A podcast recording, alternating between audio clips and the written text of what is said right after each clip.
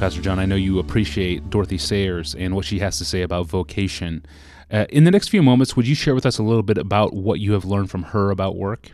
Dorothy Sayers uh, died in 1957, and uh, when I was a senior in college in 1968, I think it was February, I read her her book Mind of the Maker, and was riveted by it.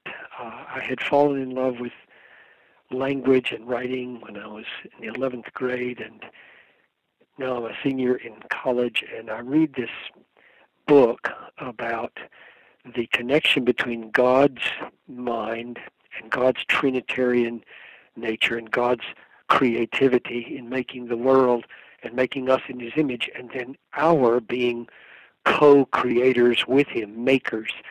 And the more I thought about it, and then just recently thinking about it again, the more amazing it is to me that we have been both made and remade in Christ to be makers. In other words, when God put Adam and Eve in the garden, He put them there to take what He had made, they don't create out of nothing, and then create something out of it, make something good and beautiful and useful out of it. And then we, we lost our our capacities to serve righteousness, and He's remaking us. And then you get to Ephesians 2, and uh, we are His workmanship created in Christ Jesus for good works and uh, and then I did a little thinking and poking around and and noticed that that the the Greek word for do is the same word as make poieo from which we get the word poem. And God we are His workmanship is is the word for poem uh, or made one. And uh, it just hit me that virtually everything we do in life is the making of something into something else. We make something happen, or we make something last, or we make something